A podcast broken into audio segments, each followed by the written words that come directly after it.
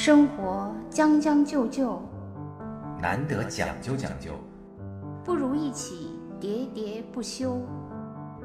将进酒，将进酒。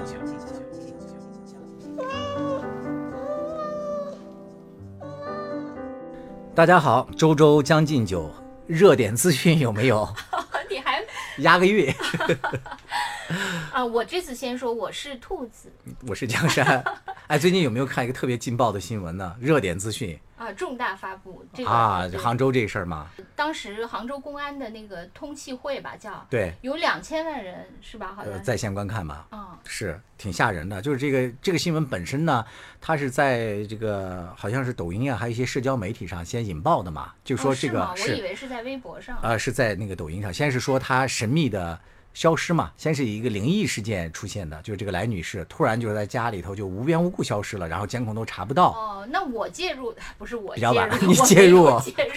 就是我那个跟你这个嫌疑的。相遇的时候，啊。就是他已经转化成由灵异事件转化成了小区安保问题。因为我啊，本来看的时候是大家都在说，哎，小区安保存在漏洞，对。然后因此就怎么怎么走是是。是这个小区安保最后果不其然啊，是现在这个警方已经正式公布了，是她丈夫嗯，叫许先生许某把他这个妻子给杀害，呃，分尸这么一个悲剧。啊，对，而且就是那个发布会，其实最大的是那个他验证了是那个化粪池嘛，对啊，原来是没有那个承认，就是他原来是那个蓝色的那个呃杭州公安那个发布，只是说他有重大嫌疑，但是对他怎么处理的这个没有。对说实话呀、这个呃新闻啊，就刚刚开始发布的时候啊，不论是在微博上，还是在这个抖音啊，还是在这些一些这个社交媒体上，其实我觉得大部分的人啊，一半儿以上都说要严格调查她丈夫，因为她很冷静，一个啊是这个，我对他们家人都挺冷静的。对，就是失踪了，已经这个多少时间了才开始报警，还有在叙述的时候，就是这个表情完全不是，就说我亲人走丢了，就看不出来焦急，好像在说这个其他人的事儿如。果说现在反推，就是如果你一旦出现失踪，嗯就没有马上报警，就延迟了个两天的什么的，其实都挺令人起疑的。对一，般情况下，就是都会马上，因为非常焦急嘛，这个不太可能。没错，这是最反逻辑的一件事情嘛。嗯，对，是吧？当然，就很多那个网友就说：“哎呀，这个警方不如我们反应的快，我们最开始就怀疑是他。”这个其实没有必要。呃民间的那个侦探是特别多嘛。对，呃，包括我自己，我觉得就早年泡论坛的时候也有这种感觉。嗯其实我觉得人天生就，尤其咱那个就是中国吃瓜群众哈、啊，可能也许很多事情到了那个国外，他们可能反而是对那个程序的质疑比较多。嗯对但咱们好像对事事实的那个兴趣更大嘛。。对，就大家都在那儿那个吃瓜群众各种分析，但是其实呢，大家自以为特别高明，但实际上大家的那个都都来源于，比如说，我觉得可能有几个来源吧。一个来源是大家可能什么侦探柯南、啊福尔摩斯，是然后后来呢，可能有阿加莎之类的啊，这些对，小说。小说，呃，影视作品是包括那个 CSI 什么，就啊是血迹检查，对其实大家都来源那个。后来呢，可能有一个相对来说比较那个真实的素材，就是。今日说法，就很多人，大家因为看过了《今日说法》，觉得自己也是看了几千个案例的人了，对，所以好像都特别那个什么，顶多再是一个走进科学。对对，那个有周边的，就比如说大家特最爱说的就是，嗯，这次说的少了两吨水，这个，嗯绝不是这次才发生的，就以前总说那个，因为就是泡，就是说分尸什么的，就是。迷叫什么冲洗犯罪现场，嗯总是有这个问题嘛，就是什么少了两吨水，这是呃一个也不是第一次的一个很多网友就喜欢这个事后诸葛亮嘛，然后就说：“你看，一开始我就怀疑是她丈夫，一开始我就说要查水表，一开始就如何如何还有那个就是电梯顶上 啊，对，水井里啊，，对，这些都有。顶上一定是要看看什么那个，不要以为就没有人了。这个其实都是大家常说的。当然了，确实有一些网友就是分析特别缜密，有的嗯人还条分缕析的写了很多，包括啊从心理上啊对对对呃那个分析，这个也有。有些水准很高，都跟那个刑侦专家啊、心理专家的那个分析都差不多了。嗯，对，但是呢，就是我自己呢接触过两个，就是刑警，啊、当然都不是直接接触，也都是线上的。一个是当时我在微博上就是 follow 了一个，我觉得还呃就是挺有见地的一个警察。呃，后来呢，我就是在群里有一个警察，这两个一个是山东的，一个是河北的。嗯，我发现他们的那个就这两个刑侦的人员，我觉得他们的分析能力，因为在群里大家也会讨论很多事情嘛，要比大家高出很多。我觉得还是比普通人，至少比像我这样的人啊我觉得分析要缜密的多。对我想说的是，大家不要那个轻忽了人家刑侦人员。呃，专业性，对，千万不要这个质疑别别人这一点。我记得就是这个河北的这个这个刑警呢，他说他曾经参与过那个三鹿的这个案件的那个侦查。啊他说那个当时我当时这个群里是在讨论，就是说你这个媒体和警察的那个就是职责的分野在哪在哪儿？就他认为呢，就是你媒体实际上是应该就发现问题，当然不是说所有罪罪案都是那个由由媒体发现，就是说，比如说像三鹿这件事情，你媒体可能就发掘出一个那个大有一个监督的作用一个大的漏洞或者一个大的风险什么的。但是你具体的这个侦办过程，实际上媒体是没有这个能力的。你即使是那些调查记者也没有。他就说他们当时侦办的这个，就是光那个卷宗就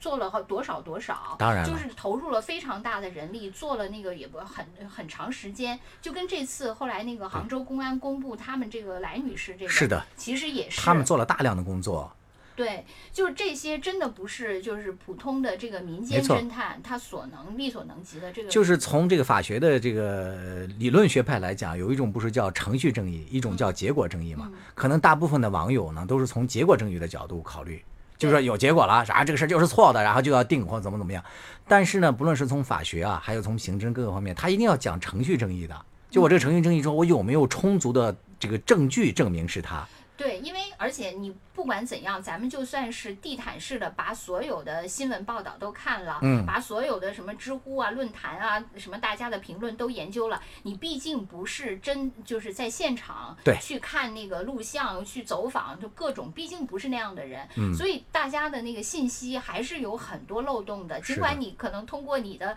强烈的兴趣和那个强大的头脑把它编织起来了，但是可能结果也正好能对上了，但那也不能证明。没错，没错，啊不能证明你比警察更高明。另外，我非常想跟大家这个分享的是，呃，在生活当中，假如说，呃，我是这个不幸的来女士，或者是一个遇害的某一方嘛，因为不只是有这一个这个遇害的人不是最近我看到在那个有一篇那个帖子就分析说，我细思极恐，原来有这么多失踪案，都和这个案子如此类似。哦，就是后面有二三十个人，就是回忆起来，他说我的什么小姨，我的什么什么远方亲戚，我的什么什么，原来跟这个失踪是一模一样的，就是哇你这个太可怕了，就证明这个对，就证明其实啊有很多这个失踪可能都是被对对对，可能都是被碎尸或者被被杀害哦，那那被怎样了其实就是也可以解释，我其实看到这个案子，我觉得最不可思议的就是这个许先生怎么能。就是当着他们，他跟来女士的亲生十一岁女儿的面，把他的妈妈给杀死。对这个实际上我是最不可理解。我就想，如果这个小孩儿，大家都说那个这个小孩儿，哎呀，好可怜，同时失去了父母。其实这个小孩儿最可怜的是他的亲亲生爸爸对杀害了他的亲生妈妈，对，但是呢，你从这个许先生的角度，他可能是觉得他做的神不知鬼不觉，啊他女儿永远不会知，就以为他妈妈人间蒸发没错了，我看了那篇文章的题目就叫说，大部分的未破解的失踪案其实都是谋杀案。对，所以我是想跟大家说的是，我们在生活当中如何啊能够降低自己，就是跟这些有着性格残缺或者说有杀人、有暴力倾向的人啊，能够能够远离他，能够识别他，怎么能够呃就就降低这个跟他们在一起的这个概率？我我觉得这个真的是，嗯就是首先啊，你就是呃避免跟这些人相遇，我觉得这个很难很难啊、因为我正好那个这两天看了一篇文章，就是写那个家庭暴力的嘛。。对，呃，这个家庭暴力，他就是采访了四个就是女性，嗯，这四个女性呢，她们认识她们老公，就是其中有两个都是中学同学。嗯，你想，中学同学大家都是知根知根知底啊，不，并不是说突然介绍，然后就匆忙闪婚，不是这样的。这两个全是，而且呢，其中有一个人还是一个校草。嗯，她这个女的，这个女主角呢，还是跟施暴者是校草，啊，对，施暴者是校草，因为这几个施暴者都是男方，当然施暴者也有女方。嗯对，有有有，对，这个是施暴者是男方，我看的这个四个故事都是，然后其中一个不是还是个校草吗？然后这个这个女主角呢，她还是跟也是中学同学嘛，他们她还是跟他们班另外一个女生经过了激烈的争夺，她在竞争中 获胜了，对，才进入了被啊迫害组，对，才赢得了这个校草。但是那个就是还赢得了被家暴的权对，利。之后就幻灭了嘛。然后这个是他说这个他们俩后来天哪就是吵架的时候，这个男的对她实行家暴，然后把那个锥子啊就是。扎他一直那个锥子扎到他骨头里，你就想他当时用了多大的力气嘛。是啊，后来他当时是后来去手术才把那个里面锥子那个嵌在骨头里的拿出来。但是这个嗯出了这件事以后，这个人就特别果断的跟他离婚。对，如何甄别啊？就是这种有家暴倾向的人，有一点啊，就是说这些有家暴倾向的人，就最显著的一个特征是情绪不稳定，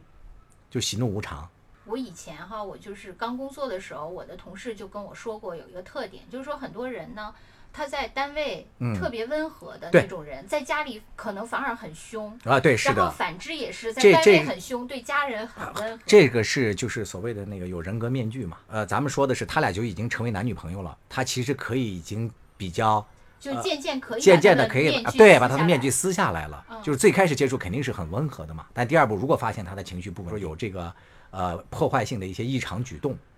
你比如说他虽然不对你发火，但是呢他的那个情绪会发泄在一些物体上。就哦经常在家里头摔东西啊，或者是破坏性的东西啊，撕纸啊，就是说经常他的情绪会哎，处于失控状态的。时候，你有这种破坏欲吗？我好像没有。我特别我也没有，就是我我刚才想说的，就是是不是很多那个家暴的人，嗯他其实反而在外面是一个谦谦君子，啊很有可能啊就是你看当时冯远征和媒体啊对对对那个就是呀请不要和陌生人说话，那冯远征其实本身看起来就呃不是冯远征，就是他演的那个人。对，嗯但是当你接下来他人格面具逐渐意识到他有这个双重面具、双重人格的时候，就要小心，尽量的远离这一类人。哦还有一类啊，就是控制欲比较强的人。如果你听到楼上经常摔摔打打，你一定要 小心了，并且警告楼上。所谓的就是说控制欲强到什么程度呢？就是你们两个，呃，咱们说的这个前提都是要成为一家人了，这种恋人是吧？或者成为朋友这种状态下的，就是如果你们一块儿出门，他什么事情都要听他的。例如说，小到看什么电影、吃什么饭、点什么菜、嗯坐什么位置，都要完全听他的。但是那个你是不是怎么突然不是因为我觉得这个事儿呢，就是有有有点像那个一锅配一盖啊，啊就有的人就是喜欢被控制？对喜欢就是嘛，那你如果这样讲的话，那也有些人喜欢被家暴呢。还有就是说那个嗯，经常是其实这样挺好的，要不然你你什么发现挺好的，家暴挺好的吗不？是我是说呃一个人拿主意，另外一个人就听哦也挺好。这和我说的那个不一样啊，是指我考虑了咱们两个人的综合需求，嗯我来做决定的。另外一个是完全唯我独尊的，嗯就我爱吃这个甜食，我点的就是甜食，我根本不管你。哦，可能是因为种可能是因为我完全没有遇到过这种人，对所以我都不能想象。是吗？可能你就是这样的。我我除了在公司那个老板有的时候是这样以外，是老板对你这样是吧？不是老板对全公司这样。其实本质上也是一个权力的一个控制嘛，他就一切都要听他的，嗯是吧？甚至他的这个权力就达到了暴君的那个啊，地步。所以就是说，那个这样跟老板结婚还不错，因为老板在公司已经施暴了，回家就不用施暴了。但是也有另外一种可能，如果这个老板有人格面具，就是在公司里表现的特别温和，把对全公司的怒火都集中起来，回家发泄到你一个人身上，是不是也挺恐怖的？啊、天哪，好吧。Hallo liebe Freunde,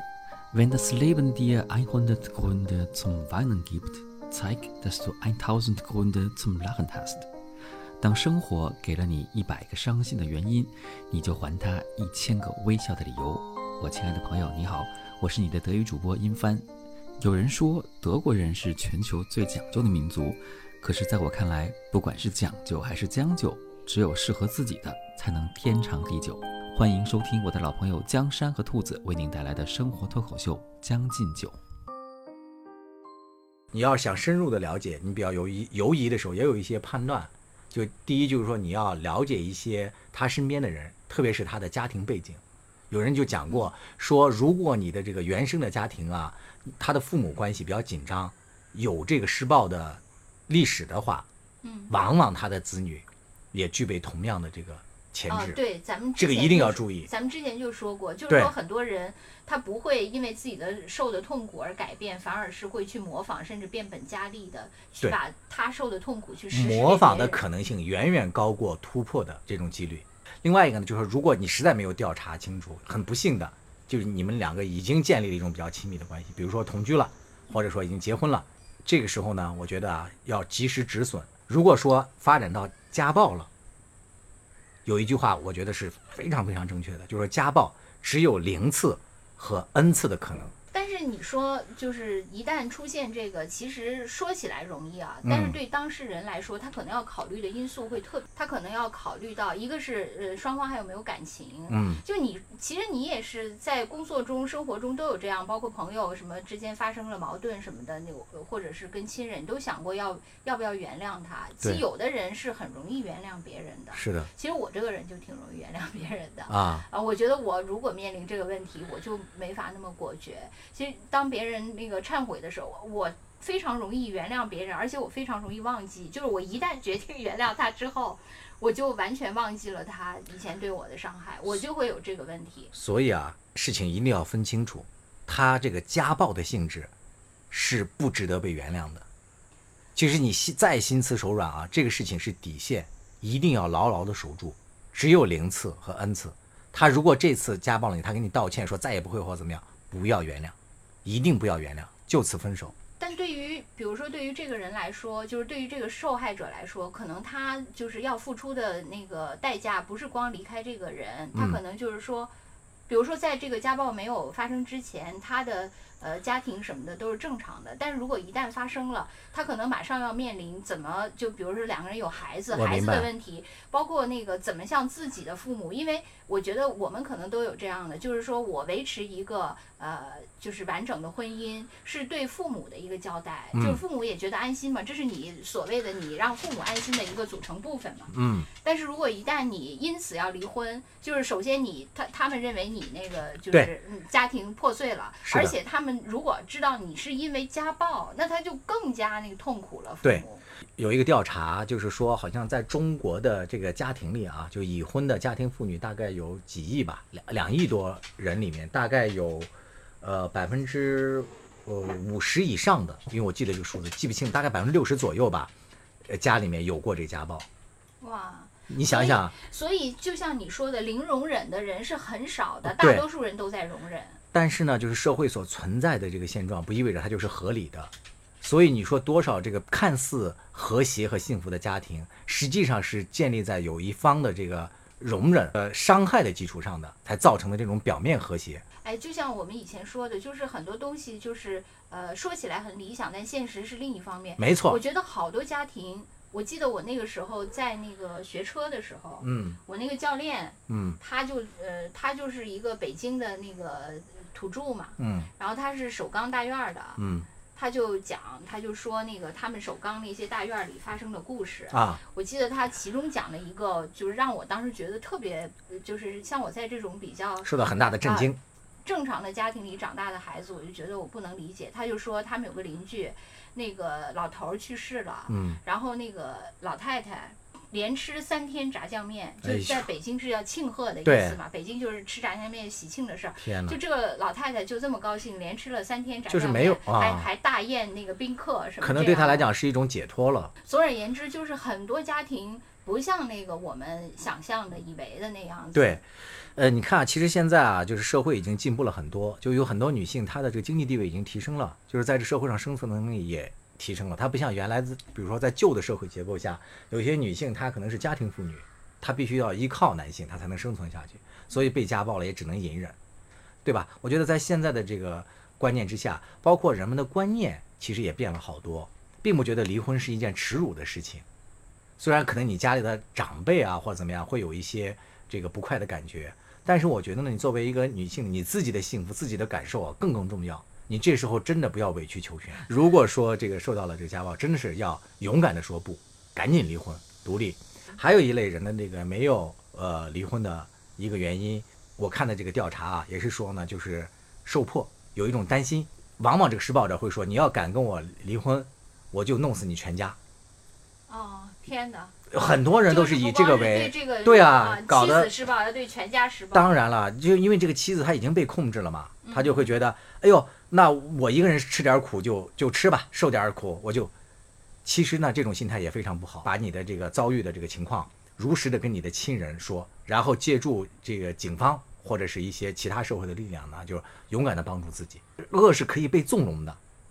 你越委曲求全，实际上这个恶的这个成长速度会越快，就跟癌细胞一样嘛。其实我最早关注这个事情呢，还是因为另外一件事情，也是你们的校友，你们这个北大的，你应该知道吧？包丽有个叫包丽的一个女孩，被一个姓牟的一个男生，还是学生会主席，嗯嗯给精神上的控制了。这精神控制叫 PUA 嘛，嗯，整个人就一步步的这个女孩就走向了，最后不就自杀了吗？这个其实是另外一种家暴，这叫精神控制啊，情感暴力情感暴力吧。啊。不过呢，你你就是我说一个那个相对来说极端的，就好像我觉得。呃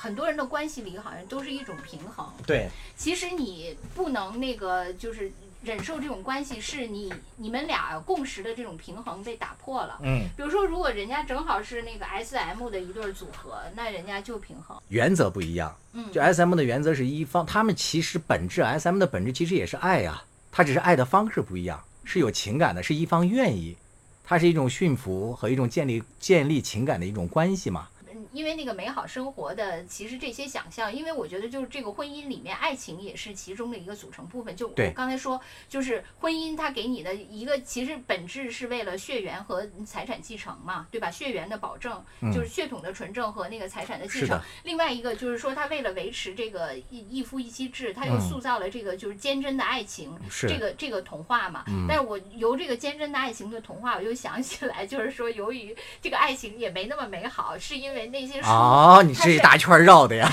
哎呀，我就是这么跳跃，要不是兔子嘛，弹性。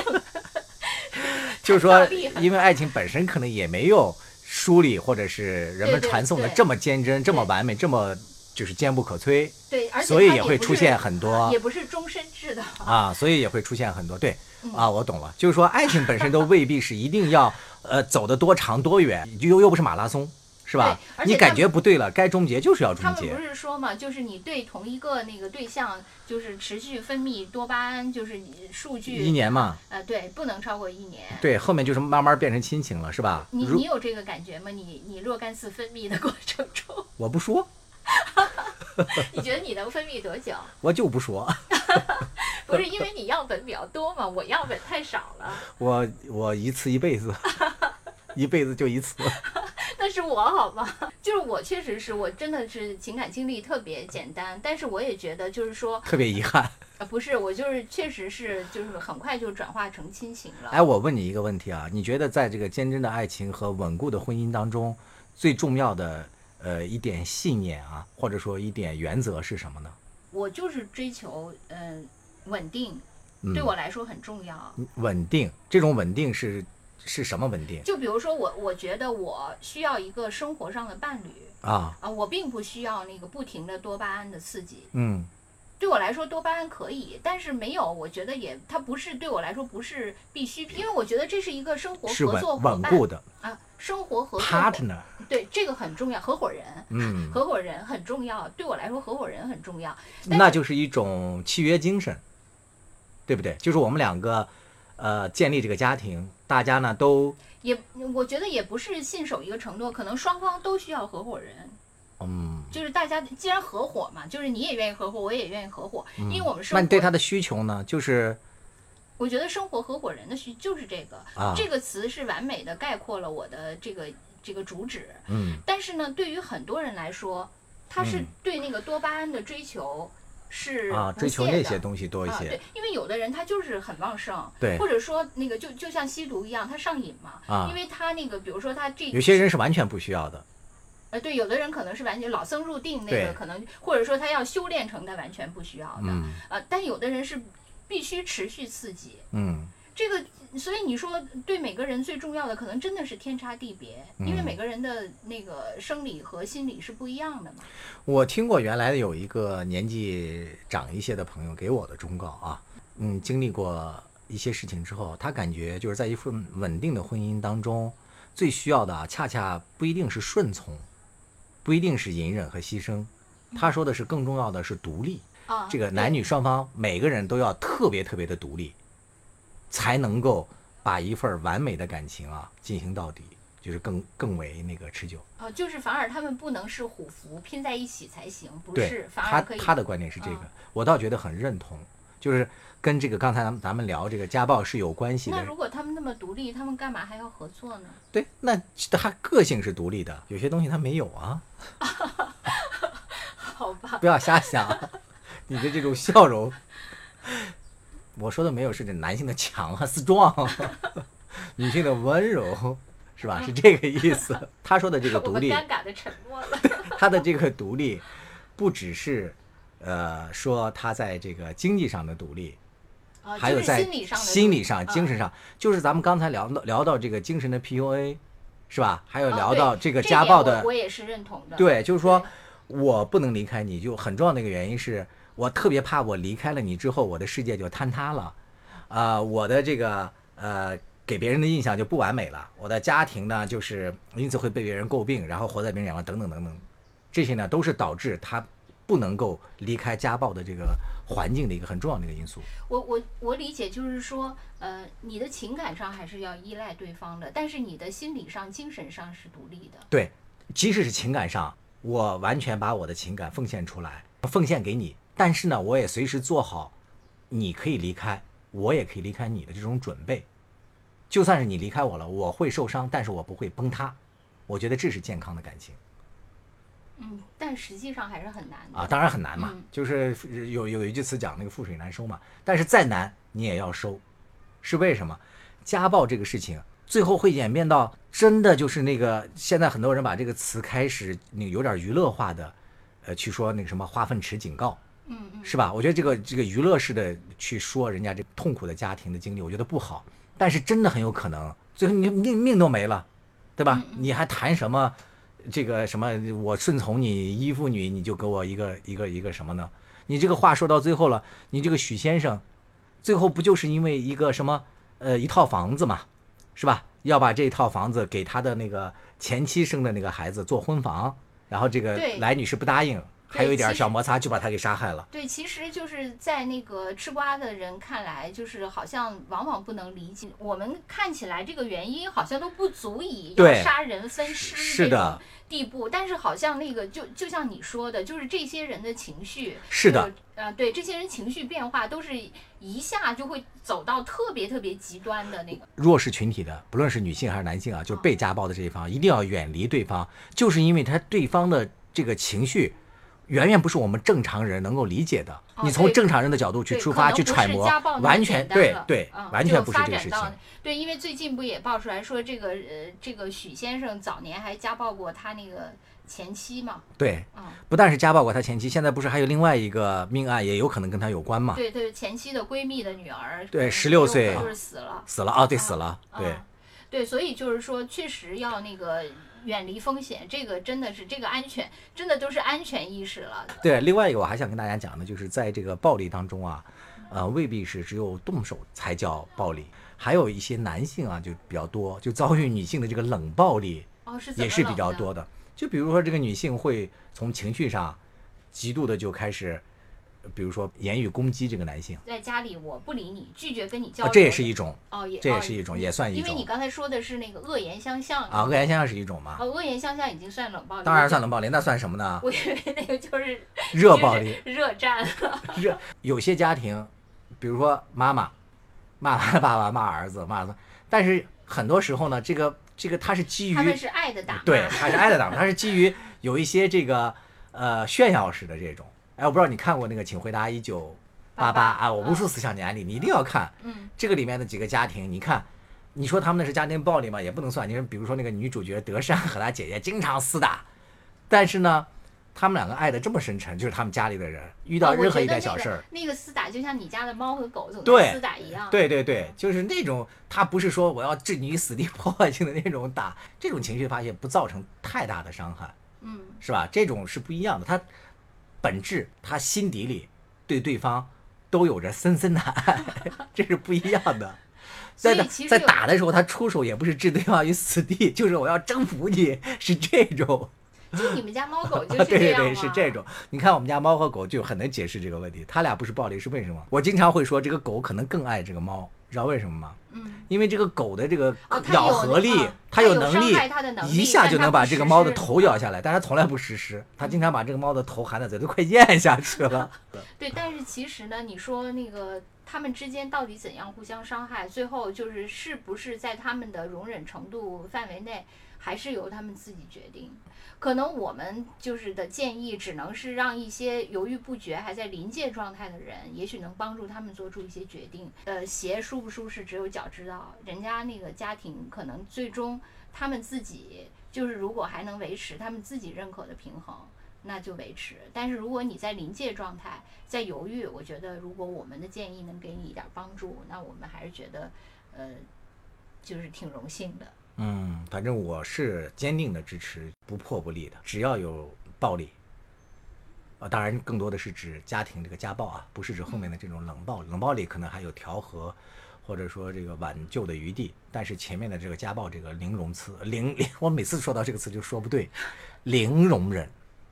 一定要这样。零次容忍，因为你想说，啊，对，零次容忍，对，为什么一说到这个就这么激动呢？